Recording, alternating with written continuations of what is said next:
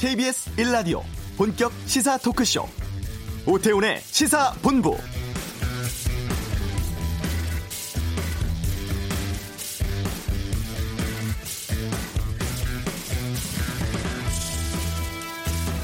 (12월 3일입니다) 오늘 영시를 기해서 고위공직자 범죄수사처 공수처 설치 법안이 국회 본회의에 자동 부의됐습니다. 검경 수사권 조정 법안도 함께 본회의로 넘겨졌고 이제 문희상 국회의장 지난달 27일 부의된 선거법 개정안 포함해서 패스트트랙 법안 전체를 언제든지 본회의에 상정하고 표결에 붙일 수 있게 됐습니다. 한국당의 필리버스터 신청 또 민주당의 반발로 강경해진 국회 대치 상황 더 격화될 것으로 보이는데요. 이런 가운데 민주당이 자유한국당을 향해서 오늘 저녁까지 대답 기다리겠다. 모든 필리버스터 철회하고 유치원 3법, 어린이 교통 안전법 처리에 응하길 바란다. 이게 한국당에 건네는 마지막 제안이라며 사실상 최후 통첩 던졌습니다. 오태훈의 시사본부 2부 정치와투에서 여야 의원과 함께 일촉즉발의 국회 상황에 대해서 의견 듣는 시간 갖겠습니다. 성남의 한 어린이집에서 일어난 성 관련 사건 파문이 크게 확산되고 있습니다. 잠시 후 이슈에서 피해 아동 측의 법률 대리인 연결하겠습니다. 권영주의 차차차 차량 공유 서비스 타다 재판 살펴보고요. 2부 하재근의 문화살롱 전과 연예인 방송 출연 금지 법안에 대해 살펴보겠습니다. 오태훈의 시세본부 지금 시작합니다.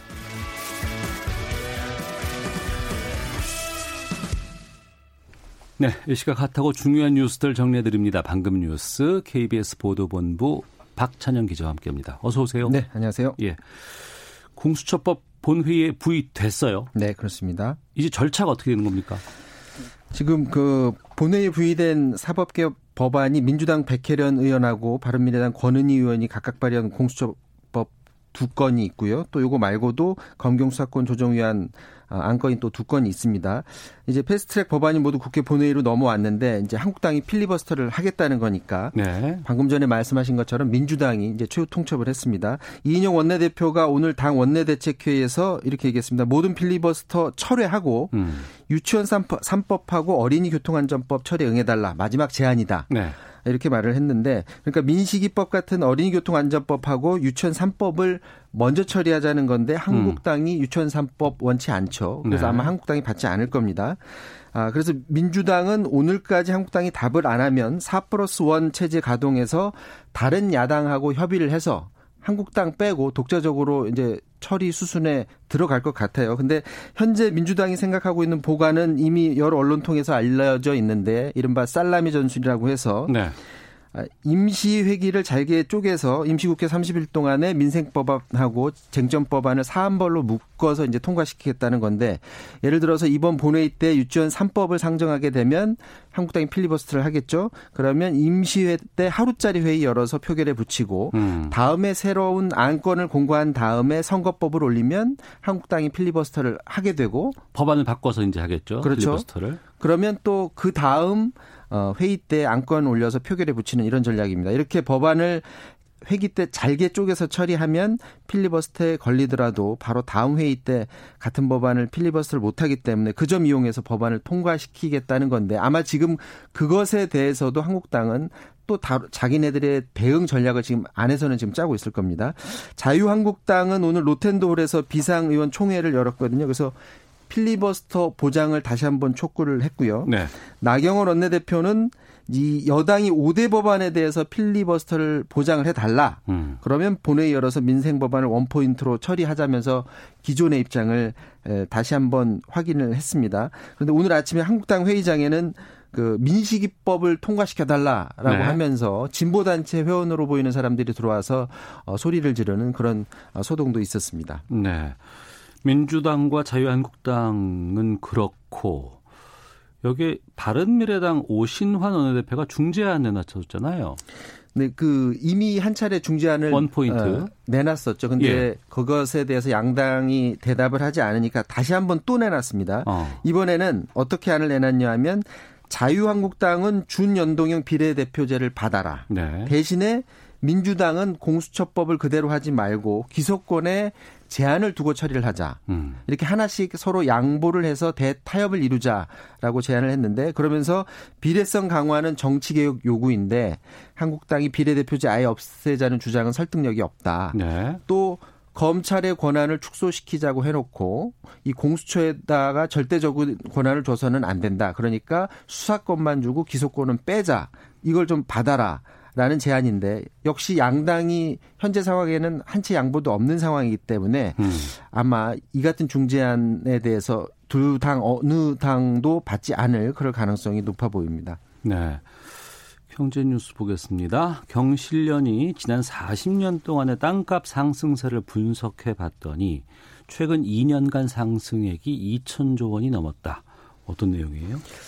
어, 경실련이 땅값 상승세를 분석을 했는데 특히 주목한 부분이 문재인 정권 출범 이후 2년 네. 이 기간에 땅값이 많은 그 상승세를 보인 점에 주목을 했습니다. 오늘 정동영 민주평화당 대표하고 같이 국회에서 기자회견을 열었거든요. 그래서 1979년부터 지난해까지 땅값을 분석을 했는데 지난해 기준 대한민국 땅값은 1경 1,545조 원. 이 가운데 민간이 갖고 있는 땅이 9,489조 원 이렇게 나타났는데 40년 동안 30배 땅값이 올랐다. 이렇게 얘기를 했고요. 그리고 이 특히 주목한 부분이 분양가 상한제를 폐지한 시기에 땅값이 크게 올랐다. 음. 아마 이 수치를 제시하면서 분양가 상한제의 당위성을 설명하려고 했던 것 같습니다. 분양가 상한제는 1977년에서 99년까지 군사정부 시기에도 유지됐던 그런 제도 있는데 네. 외환위기 때 폐지가 됐었고요. 그리고 집값이 폭등했던 참여정부 막판 시기인 2007년에 도입됐다가 2014년 박근혜 정부 때 다시 폐지가 됐던 그런 제도입니다.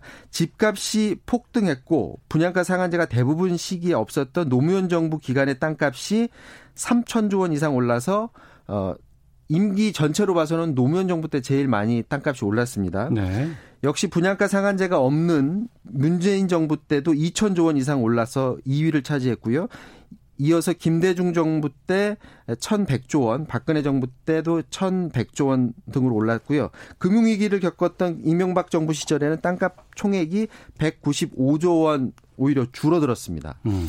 근데 연평균으로 보면 현 문재인 정부 땅값이 노무현 정부 때보다 훨씬 더 많이 올라서 이 네. 부분에 대한 지적이 있었는데 현 정부 들어서는 좀 아픈 부분이긴 한데 왜냐하면 땅값을 잡겠다고 어 정부 들어서기 전부터 강조를 해왔는데 사실 그런 거는 집권 초반에 했었어야 되는데 예를 들어서 보유세 같은 부분에 손을 대지 못했던 점 그런 점이 땅값 상승으로 연결되지 않았나라는 그런 아쉬움이 있다고 지적이 됐습니다. 국세청 통계를 보면 상위 1%가 전체 토지의 38%를 보유한 것으로 나타나는데 이를 적용하면 현 정부 들어서만 토지 보유 상위 1%가 불로소득을 737조 원을 가져갔다. 이렇게 경실련은 지적을 했습니다. 네. 수능 채점 결과가 오늘 나왔다면서요? 네, 오늘 나왔습니다. 이번에 그 시험 본 주변 고3 학생들한테 물어봤더니 다들 수학이 어려웠다고 얘기를 하, 했는데 예. 실제로 오늘 발표에서도 그렇게 나왔습니다. 수능 만점자는 15명 나왔고 재학생이 13명, 재수생이 2명 이렇게 나온 것으로 발표가 됐고요. 한국교육과정평가원이 어, 채점 결과를 발표하면서 표준 점수라는 걸 공개했습니다. 이 표준 점수가 뭐냐면 학생들이 받은 점수의 그 상대적 서열을 나타내기 위해서 기준 점수를 하는 건데 네. 표준 점수 최고점은 시험이 어려울수록 점수가 높아집니다. 음. 그래서 어, 오늘 발표된 표준 점수를 보면 수학 영역의 경우 자연계 학생이 주로 응시하는 어, 수학 가형은 어, 최고 점수가 134점으로 지난해 133점보다 조금 올랐습니다. 그러니까 지난해보다 더 어려워. 더 어려워졌다는 거죠. 그리고 문과생이 주로 치는 나형은 지난해 139에서 올해 149점으로 많이 올랐습니다. 그만큼 더 어려워졌다는 걸 알 수 있고요. 반면에 국어는 지난해 150에서 올해 140으로 많이 쉬워졌습니다. 왜냐하면 지난해 워낙에 국어가 어려웠기 때문에 상대적으로 더 쉬워진 거고요. 어, 그래서인지 국어 만점자도 지난해보다 5배 이상 많이 나왔습니다. 영어 영역은 등급만 나오는데 1등급 학생 비율이 7.43%로 지난해 5.3%로 보다 늘어나서 난이도가 어, 비교적 쉬웠다 이렇게 평가를 받았고요. 이 모든 그 결과는 오늘 발표는 대략적인 거고 네. 수, 저 수험생 개개인들한테는 내일 그 성적이 배부가 된다고 합니다. 알겠습니다. 방금 뉴스 KBS 보도본부의 박찬영 기자 함께했습니다. 고맙습니다. 이어서 교통 상황 보겠습니다. 교통정보센터의 김은하 리포터입니다. 네, 이 시각 교통정보입니다. 서쪽 지역을 중심으로 눈이 내리고 있는데요. 여유로운 제동을 위해서는 충분한 차간거리 유지가 필수겠죠. 급제동이나 급가속, 또 갑작스러운 핸들 조작도 삼가셔야겠습니다. 현재 서해안 고속도로는 목포 방향 비봉 부근에서 2km 정체고요. 화성휴게소 부근 3차로와 갓길에서는 고장난 화물차를 처리하고 있으니 주의운전하셔야겠습니다. 중부내륙고속도로 양평 방향 상주터널 부근에서 발생한 화물차 관련 사고는 차로 통제 없이 현재 갓길에서 처리를 하고 있습니다. 반대 창원 쪽은 충주휴게소 부근 2차로에서 작업 중이라 1km 구간에서 정체가 되고 있습니다. 서울외곽 고속도로는 일산에서 판교 방향 평촌 부근 1km 정체와 또 청계요금소에서 청계터널 부근 2km 정체가 모두 작업 때문이고요. 서울 시내는 분당 수서로 성남 방향인데요. 복정 부근에서 난 화물차 관련 사고는 이제 정리가 되면서 일대 정상 소통되고 있습니다. KBS 교통정보센터였습니다.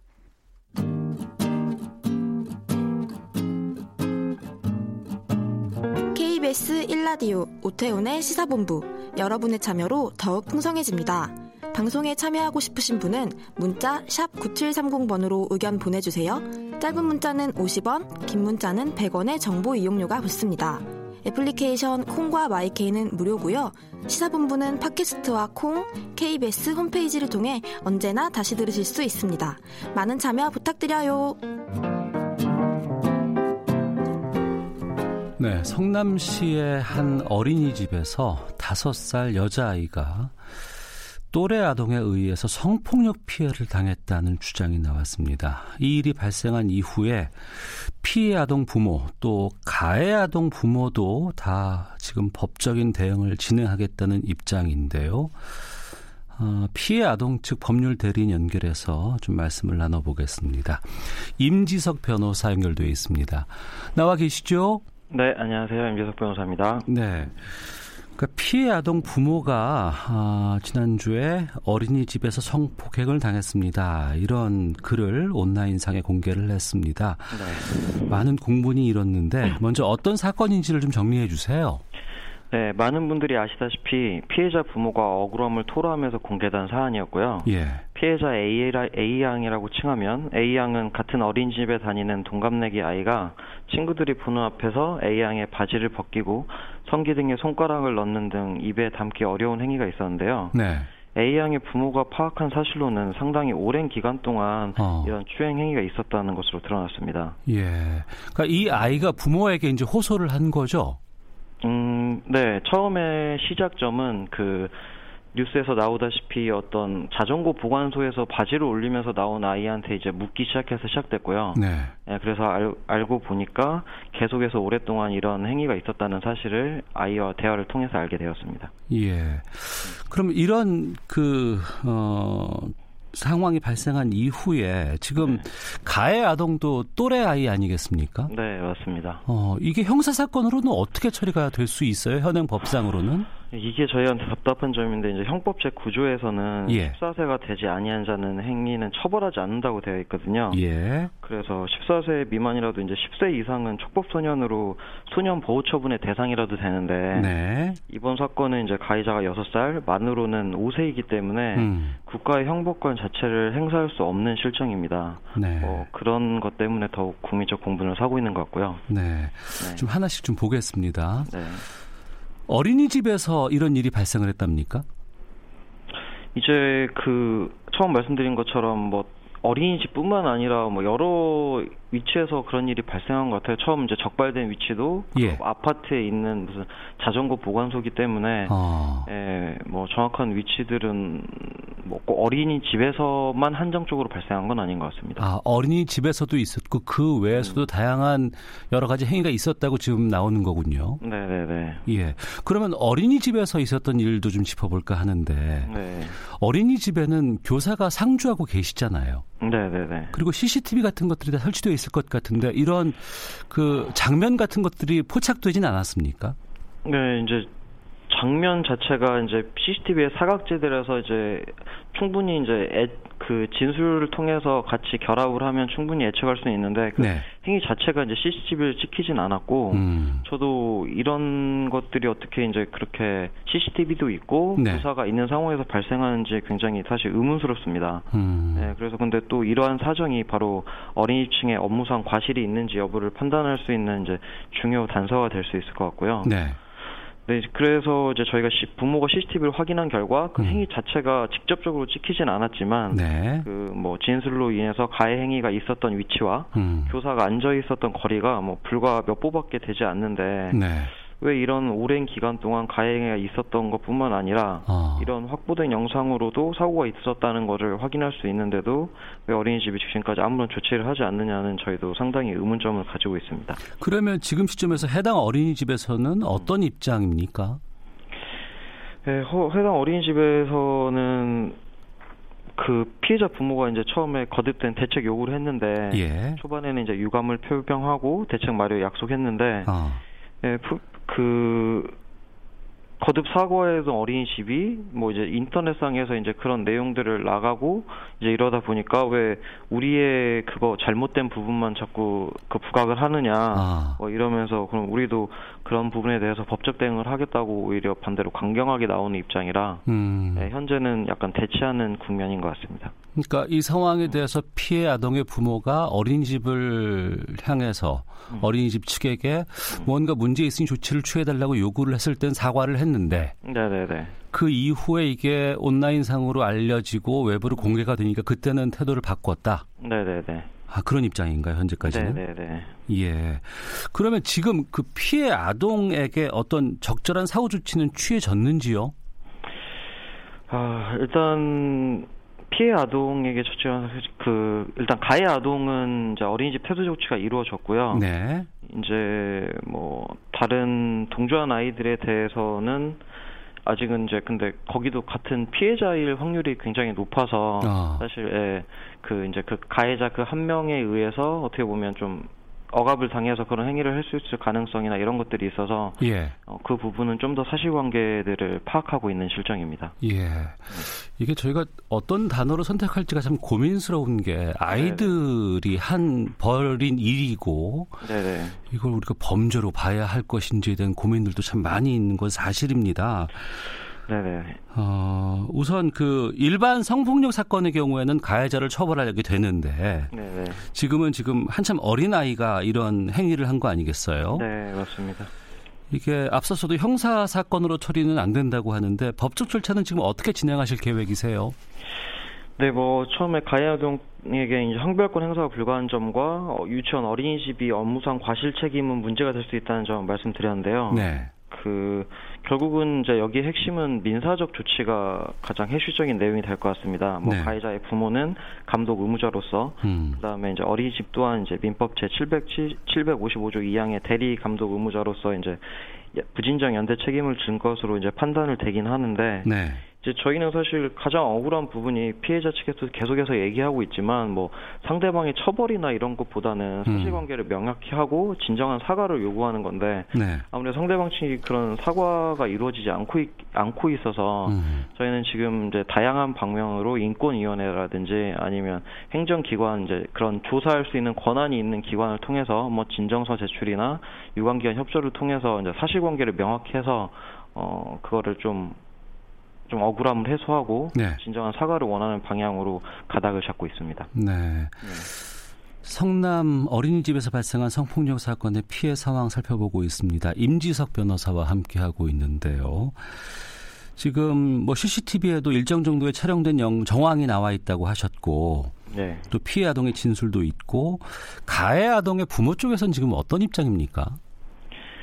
네, 일단 가야된 부모도 처음에 이제 문제 행동이 있었다고 인정을 했습니다. 예. 그래서 초반에 초반에 이제 사과를 하는 태도를 보이다가 어. 이제 이거는 정말 이제 저의 개인적인 판단이기도 하지, 하지 만 되게 우연한 시기에 예. 아마 이제 알아본 것 같아요. 이제 이게 형사 처벌의 대상이 되지 않고 뭐 이렇다고 하는 걸 알아본 것 같고 음. 그 이후로 갑자기 뜬금없이 이제 문자가 와서 우리 아이를 범죄자 취급하지 않아줬으면 좋겠다. 네. 뭐 이렇게 약간 적반하장식의 대응을 하고 그거는 이제 인터넷상에서 이제 다른 이제 흔히 말하는 인터넷 이제 수사대 분들이 뭐 거의 찾아주신 건데 이제 그 가해자 부모의 이제 인적 사항들이 이제 공개되고 하다 보니까 막 법적 어. 대응을 하겠다. 예, 예. 오히려 이제 이렇게 나오고 있는 상황입니다. 음.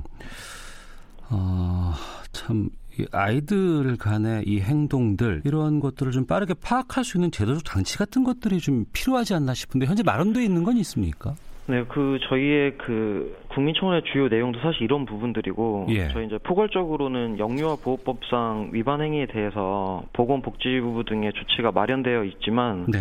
이제 실제적으로 이제 약간 추상적인 개념들이고 이제 구체적으로 이제 피해 사실을 빠르게 파악할 수 있도록 막 CCTV를 막 바로 뭐 접근할 수 있다든가 음. 뭐 이렇게 이렇게 권한은 없고 그냥 뭐 이렇게 해야 한다라는 이제 포괄 책임 조항 정도가 존재하고 있어서 저희도 이런 제도적 장치 마련을 위해서 열심히 예, 이야기하고 있는 실정입니다. 네.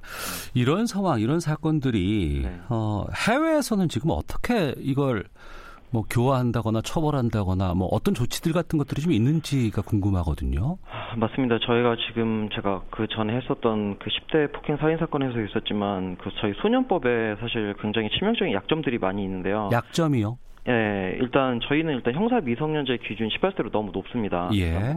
미국인 같은 경우에는 주마다 조금 다르긴 하지만 뭐 음. 뭐 7세에서부터 10세까지 이하로 규정하고 있고 어, 영국의 경우에서도 형사 책임 연령을 10세로 기준으로 정하고 있습니다. 네. 또 그 이하를 하더라도 예를 들어서 막 공공의 중대한 피해를 발생시킬 위험이 또 인정되면 음. 또 그러한 경우로도 형사 법원에 송치될 수 있는데 네. 저희 이제 한국에서는 형사 미성년자로 규정한 연령 자체도 굉장히 높을 뿐만이 아니라 네. 전혀 애외 없이 그 음. 그 물리적인 나이에 의해서 형사권이 발동될 수 없다는 사실이 어 여러 가지 논쟁을 불러일으키고 있는 상황입니다. 네. 음. 교육 기관의 어떤 책임 같은 것들도 좀 마련되지 않을 마련되어야 하지 않을까 싶은데요. 네네.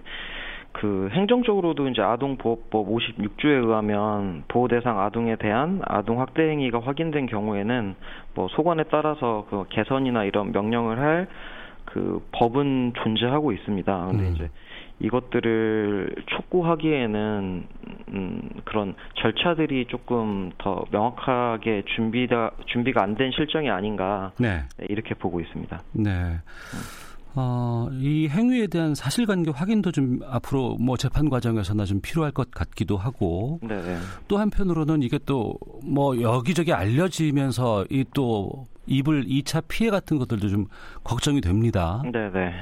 네. 이 피해 아동은 지금 어떤 치료라든가 조치 같은 것들 받을 수 있는지 아니면 지금 하고 있는지 궁금하거든요. 네. 뭐 이제 이미 피해, 피해 아동 같은 경우에는 이제 서울 해바라기 센터의 도움을 받고 있는 것으로 지금 알고 있고요. 네. 저희도 네. 이제 거기서 공문 등을 통해서 계속 협조 요청을 하고 있고 음. 이제 우선적으로 이제 우, 의료기관과 정문 아동 심리 상담가를 통해서 이제 트라우마를 이제 차후적으로 계속해서 치료해 나갈 이제 계획이 있습니다. 그다음에 방금 잘 지적해 주신 것처럼 이제 인적사항이 유포되는 것은 아, 동 청소년 성보에 관한 법률에 의해서도 엄격히 금하고 있기 때문에 네. 다른 분들도 이분들 같이 조심해 주셨으면 좋겠고 이제 저희 의뢰인 분들도 사실 저희한테 의뢰하게 된게 음. 이제 그런 계속 대외적인 이제 뭔가 언급을 할때 네. 개인적인 네. 정보가 외부에 유출되지 않기 위해서 저희 법무법인에 선임한 것으로 알고 있습니다. 네. 네. 가해 아동도 좀 걱정이 됩니다. 네. 가해 아동이라고 저희가 얘기를 하지만 또 한참 어린 아이인데 그렇습니다. 여기에도 좀 어떤 교육이라든가 상담, 치료 같은 것들이 필요하지 않나 싶거든요. 그리고 그 주변에 있는 아이들도 마찬가지입니다만. 네, 네, 맞습니다. 그 미디어의 이제 발달이 점점 고도화되면서 이제 성에 대한 호기심이 가진 연령이 굉장히 낮아지고 있습니다. 예. 그 아이들에게 왜곡된 성관념이 성관념이 형성되고 있다면 당연히 바로 잡아주는 것에 어른들의 의무이기도 하지만 어. 사실 가해 아동뿐만 아니라 이제 이 아이들을 교육한 어린이집과 관련된 교육자, 사고 관련 아당 보호자에게도 제가 생각하기엔 어느 정도 성 교육 및 심리 상담이 좀 필요하지 않을까 음. 생각하고 있습니다. 네. 끝으로 이제 법률 대리인이니까 좀 네. 여쭤보겠습니다. 네. 피해 그 아동의 부모께서 지금 간절히 바라고 있는 건 어떤 거예요? 네, 저희 뭐 그런 부분의 주장 방향은 굉장히 명확하게 드러났다고 생각하는데 예. 피해 아동이 뭔가 아, 알고 있습니다. 저희도 그 형사적 그런 처벌 받지 않는다 알고 있고, 음. 그러니까 계속해서 말씀드리는 것처럼 그런 지금 이렇게 성범죄에서 정말 부모로서 지금 모든 국민들이 공분하고 만큼 이런 일이 벌어졌음에도 불구하고 네. 어떤 사회적 안전장치도 마련되어 있지 않다는 점에 주안점을 두고 있기 때문에 어. 그런 국가가 사회적 안전장치 마련과 그다음에 아까 말한 가해 학생들과 관련자들의 진심 어린 사과 예. 이두 가지를 예, 굉장히 원하고 있는 실정입니다. 음, 알겠습니다. 사회가 좀 책임져야 될 부분들도 있는 것 같고 많은 네. 어른 어른들의 문제가 또 이번에 드러나지 않나 네. 싶은 생각이 들겠습니다. 알겠습니다. 오늘 말씀 여기까지 듣도록 하겠습니다. 고맙습니다. 감사합니다. 예. 피해 아동 측의 법률 대리인 맡고 있는 임지석 변호사 연결해서 말씀 들었습니다. 헤드라인 뉴스입니다. 지난달 29일 한국당의 기습적인 필리버스터 신청으로 여야가 대치하고 있는 가운데 오늘 패스트트랙 안건으로 지정된 사법개혁 법안이 본회의에 부의됐습니다. 원포인트 본회의 개최를 위한 선제 조건으로 필리버스터 철회를 내건 더불어민주당이 자유한국당을 향해 오늘 저녁까지 대답을 기다리겠다며 최후 통첩을 했습니다. 자유한국당 나경원 원내대표는 민주당의 5대 법안에 대한 필리버스터를 보장하고 본회의를 열어 민생 법안을 원포인트로 처리하자고 거듭 제안했습니다.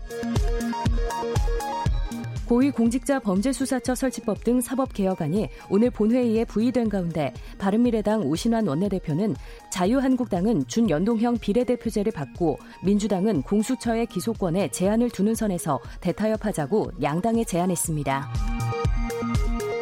문재인 대통령은 오늘 소방 공무원의 신분을 국가 공무원으로 일원화함으로써 소방 서비스에 대한 국가의 책임성을 높이게 됐다며 국민 누구나 사는 곳에 상관없이 공평한 소방 서비스를 받을 수 있게 됐다고 말했습니다.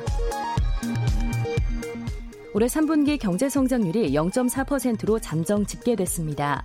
3분기 국내 총생산 디플레이터는 마이너스 1.6%를 기록하며 외환 위기 직후인 1999년 2분기 이후 가장 낮았습니다. 지금까지 라디오 정보센터 조진주였습니다.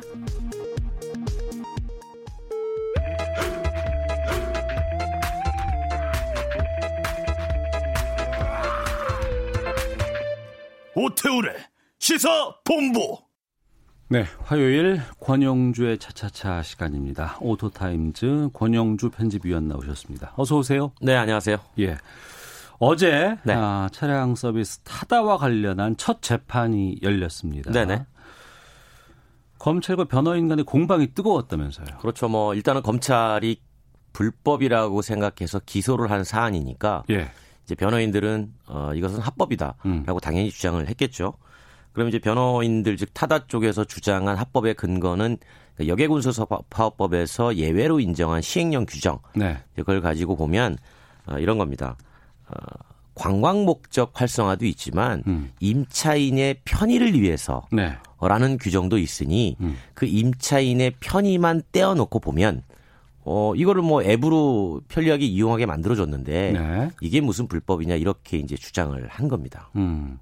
검찰 측은요? 검찰은 그게 떼어놓고 봐서 합법이라고 주장을 하지만 네. 그 시행령을 만들 때 시행령의 개정 취지 사유가 있습니다. 음. 그러니까 이 시행령은 이마 이마에서 바꾸겠습니다라고 음. 하는 이유가 있잖아요. 그러니까 법 조항이 있고 그 법을 만들 때 조항을 만들 때 취지가 있는데 그렇죠. 예. 어, 그, 그 개정 이유를 보면 음. 거기에 명확하게 이렇게 돼 있습니다. 어, 여러 사람이 한꺼번에 이동하거나 네. 또는 어, 뭐 웨딩이라든가 음. 이제 그랬을 때 본인이 직접 운전하기 어려우니 이때에 알선을 해서 네. 어, 임차인의 편의를 도모하는 것 이렇기 때문에 그 조항까지 확대해서 해석을 해보면 음. 어, 이거는 단순하게 지금 큰 차가 필요한 사람의 직접 운전하기 어려울 때 기사를 알선해주라는 취지이지 네. 이걸 가지고 어, 택시처럼 운행을 하라는 건 아니었다. 아, 그렇기 때문에 큰 틀에서 보면 음. 위법이다 이렇게 이제 검찰은 맞선 겁니다. 네, 그러니까 변호인 측과 타다 측과 검찰 측의 지금 입장이 팽팽하게 맞서고 있는 상황인데 쟁점의 핵심을 좀 짚어주세요. 어떻게 봐야 돼요, 이거를? 그러니까 이제 여러 가지 내용이 뭐 오가는데요. 네. 그러니까 이런 겁니다. 그 카니발에 네. 기사를 알선할 수 있는 항목이 여섯 가지가 있습니다. 여섯 가지. 네. 예. 첫 번째는 어, 외국인이에요. 어. 그건 뭐 당연하겠죠. 우리나라 면허가, 면허가 없을 수도 네. 있으니까. 예, 예. 두 번째는 몸이 불편하신 분들입니다. 네. 뭐 직접 운전하기 어려우니까. 음. 세 번째는 65세 이상 고령자예요. 네. 어, 당연히 뭐 또 몸이 불편해서 힘들어서 음. 할수 없으니까. 네 번째는 국가나 자치단체가 이용할 어, 때입니다. 기관. 그렇죠. 예. 그럴 때는 뭐 당연히 운전직을 알선 받아서 이용할 수가 있겠죠. 음. 다섯 번째는 자동차를 6개월 이상 장기간 빌리는 사람이에요. 네. 음, 이런 경우는 보통 이제 단기간 네. 업무용으로 쓸 때, 어. 아, 이럴 때 이제 뭐, 어, 그 회사에 예. 운전자를 알선해 달라든가 예. 이렇게 쓰는 경우고요. 그리고 마지막 여섯 번째가 승차 정원 11인승 이상 15인승 이하 승합차를 임차하는 사람입니다. 타다가 이게 그렇죠 여기에 해당되는 거예요. 어. 이 여섯 번째 조항이 지금 가장 큰 쟁점이에요. 예. 그러니까 이 시행령에서는 승합차를 임차하는 사람, 그러니까 이것만 보면 법리적으로 문제가 없어 보인다는 거죠. 그러니까 그 부분인데 법리적으로 문제가 그렇죠. 없어 보인다고 말씀하셨는데 문제가 왜 되는 건가요? 아, 그런데 이거를 예외 규정에 포함시킨 조금 전에 말씀드린 입법 취지 때문인데 원래는 네. 이게 아예 할 수 없었습니다. 아, 11인승 이상 15인승 이하 승합차를 임차하는 사람은 원래는 할 수 없었다. 그 규정이 언제 들어왔냐면 2014년도에 들어와요. 어. 예, 그 전에 없었어요. 예. 그러면 그때 중소규모 단체 관광을 위한 임차, 음. 차를 빌리는 것 또는 결혼식 및 그 부대 행사에 사용되는 웨딩카 등 등 네. 임차 시 즉 빌릴 때 빌리는 사람이 직접 운전이 곤란해서 음. 이용자의 불편이 초래되고 있다. 네. 그렇기 때문에 자동차 빌리는 사람의 편의 증진과 음. 관광 산업 활성화를 위해서 운전자를 알성할 수 있도록 범위를 확대하는 것이다. 네. 이렇게 개정 이후에 명확히 명시가 돼 있습니다. 어. 그러니까 택시처럼 운행되는 게 아니라 여럿이 단체로 이동할 때만 허용된다는 것. 음. 그러니까 이 부분 때문에 그 민주당 그 박홍건 의원도 이번에 여객운수 사업법 개정안 낼 때 그럼 이 취지가 있으니까 명확하게 해서 그러면 어, 카니발과 같은 미니밴 승합차에 네. 6인승 이상 탑승 조항을 넣읍시다. 어. 그러면 명확해지지 않겠느냐. 네. 아, 이런 갈등도 없습니다라고 해서 법안은 그렇게 올라가 있는 겁니다. 음, 그러니까 법 조항이 있고 이 법 조항을 만들 때 끼워 넣을 때 취지가 있기 때문에 입법 취지를 보면 불법이다 이렇게 그렇죠. 불법이다 이렇게 그렇죠. 할수 있는데 네. 타다가 주장하는 합법에 또 근거라든가 또 이유 같은 것들이 있지 않겠습니까? 그러니까 입법 취지는 일단 별개이고 아, 별개다. 법 조항을 놓고 어. 임차인의 편의 증진 및 관광산업 활성화가 있으니 네. 그래 관광산업 활성화에는 부합되지 않을 수 있으나 음. 임차인의 편의 증진에는 부합되는 거 아니냐. 즉 네. 임차인의 편의 증진과 음. 관광사업 활성화는 and 규정이 아니라 둘다 네. 충족하는 게 아니라 음. 둘 중에 하나만 충족해도 된다. 어. 5호 규정이다. 예. 그렇기 때문에 임차인의 편의 증진을 앱으로 바꿨을 뿐인데 음. 이게 왜 불법이냐라고 지금 맞서고 있는 겁니다. 8998번님께서 임차하면 매번 임차 계약서 작성해야 하는 거 아닐까요? 라는 의견을 보내주셨는데요. 그렇죠. 네. 정확하게 하려면 네. 그 앱에서도 어, 계속 사인도 받고 음. 이런 걸 해야 되는 거죠. 네. 타다는 지금 그러면 어떤 입장이라는 거예요? 음, 타다는 이제 계속 사업을 하겠다는 입장인 거죠. 어. 어 이걸 이제 바깥에서. 네. 그런데 이제 그 2004년도에 그 6인승 차가 일명 콜벤이라고 그때 이제 많이 있었는데 콜밴, 예, 네네. 예. 뭐 화물 싣고 다니는 차였죠. 예, 그런데 이제 예. 화물만 실어야 되는데 여기에 사람을 태워가지고 어허. 이게 법원에서 논란이 한번 된 적이 있었어요. 예. 근데 대법원에서 무죄라고 판결을 했습니다. 아 그래요? 예, 왜냐하면 어, 화물만 태우라는 거지. 예. 그러니까 사람을 태우라고 했다고 해서 어. 그걸 어. 화물까지 확대 적용하거나 예. 또는 화물에 규정된 걸 여기까지 확대 적용하는 건 음. 법이 지나치게 과도하게 개입하는 것이다. 네. 이제 그래서 2014년도에 음. 아, 이런 어, 시행령 가지고 약간 보완이 돼서 나왔던 거고요. 네. 거기에 이제 또 틈새가 생긴 거고 그걸 이제 타다가 가지고 사업을 하게 된 거죠. 음. 법으로만 우리가 살기는 쉽지 않잖아요. 네네. 왜냐면은 사람들 생활이라든가 여러 가지 뭐 편의라든가 이런 것들이 바뀌는 상황인데 법 조항에만 따라가기는 좀 힘든 것 같기도 하고 그 이후에 이제 법이 따라가는 형태인데. 그렇죠. 지금 재판부는 어떤 입장으로 지금 보여요? 재판부는 일단 첫 심리에서는 네. 그 양측의 입장을 들어보는 걸로 음. 어, 일단 마쳤고요. 오늘 네. 12월 30일 날 이제 2차 심리를 하겠다라고 음. 하는 건데 어, 쟁점은 조금 전에 말씀드린 것처럼 소비자 인식인 것 같습니다. 소비자 인식? 네, 이용자가 예. 그걸 렌탈로 알고 음. 타느냐 네. 아니면 그냥 택시의 또 다른 형태 음. 이렇게 인식하고 타느냐 네. 한마디로 보면 택시인가 음. 아닌가 대부분은 택시로 이해하고 있죠. 그 부분이 재판부가 보는 핵심이에요. 네, 네. 그러니까 뭐냐면 국민들이 택시로 인식하네. 네. 그러면 택시라고 결론을 내릴 가능성이 높아지는 거고요. 예. 어 국민들이 이거 택시가 아니고 완전히 새로운 걸로 인식하는데 어. 그러면 말씀하신 것처럼 새로운 이동 서비스로 신사업으로 규정이 돼서 예. 어 그렇게 이제 면허제도 바깥에서 음. 사업을 어, 적극적으로 전개해 나갈 수 있는 근거가 마련되는 것이죠. 네.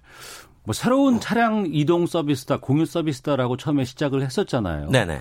그때만 해도 이제 이건 입법으로 풀 문제다. 법이 그 새로운 서비스이기 때문에 네네네. 새로운 이 것에 맞는 법을 만들어야 된다라고 지금 했는데 지금 이게 검찰이 들어와서 지금 이게 재판까지 가는 상황인데 국회에서 지금 입법 과정이 뭐 있다면서요? 예, 조금 전에 말씀드린 것처럼 그 이 문제가 원래는 한 1년 전에 법률적 판단을 받아 봤어야 되는 사안이었어요. 네. 그런데 그때 이제 카풀 갈등이 벌어지고 음. 카풀 갈등이 해결된 이후에 이제 이 논란이 점화가 된 것인데 네. 그 사이에 정부가 중재 노력을 했습니다. 예. 그리고 중재안도 만들었어요. 음. 그러다 보니까 뒤늦게 이제 법리적 판단이 이루어지는 거고 예. 이거와는 별개로 정부는 어 어쨌든 계속 논의를 해왔고 음. 합의를 만들어 가는 과정이니 네. 거기에 필요한 큰 틀의 법률을 마련하겠다. 음. 대한 법률을 그게 이제 좀 전에 말씀드린 것처럼 그 더불어민주당의 박홍근 의원이 네. 아, 여객운수사업법을 다시 개정해서 지금 논의 중에 있습니다. 어. 여야가 지금 거의 합의가 다 됐어요. 네. 거기에는 이제 개정상에 그게 하나 들리는 겁니다. 음. 그렇다면 여섯 명 이상 탑승할 때만 이용하세요. 아, 그 법안의 취지는 그렇죠. 어. 그렇게 되면 이제 타다는 이 법원의 판결과 관계없이 음. 사업을 접어야 되는 그런 입장이 되는 거죠. 네. 근데 또 여야가 뭐 합의점에 도달했다고는 하지만 뭐 지금 뭐 정치 상황을 예, 보면 정치, 국회에 가서 네. 제대로 해결되는 것들은 쉽지 않은 상황이기 때문에 한참을 좀 지켜봐야 될 것 같습니다. 자, 권용주 오토타임스 편집위원과 함께했습니다. 고맙습니다. 감사합니다. 예, 잠시 후 2부 정치화투 있습니다. 하재근의 문화살롱도 준비되어 있습니다. 뉴스 들으시고 2부에서 뵙겠습니다.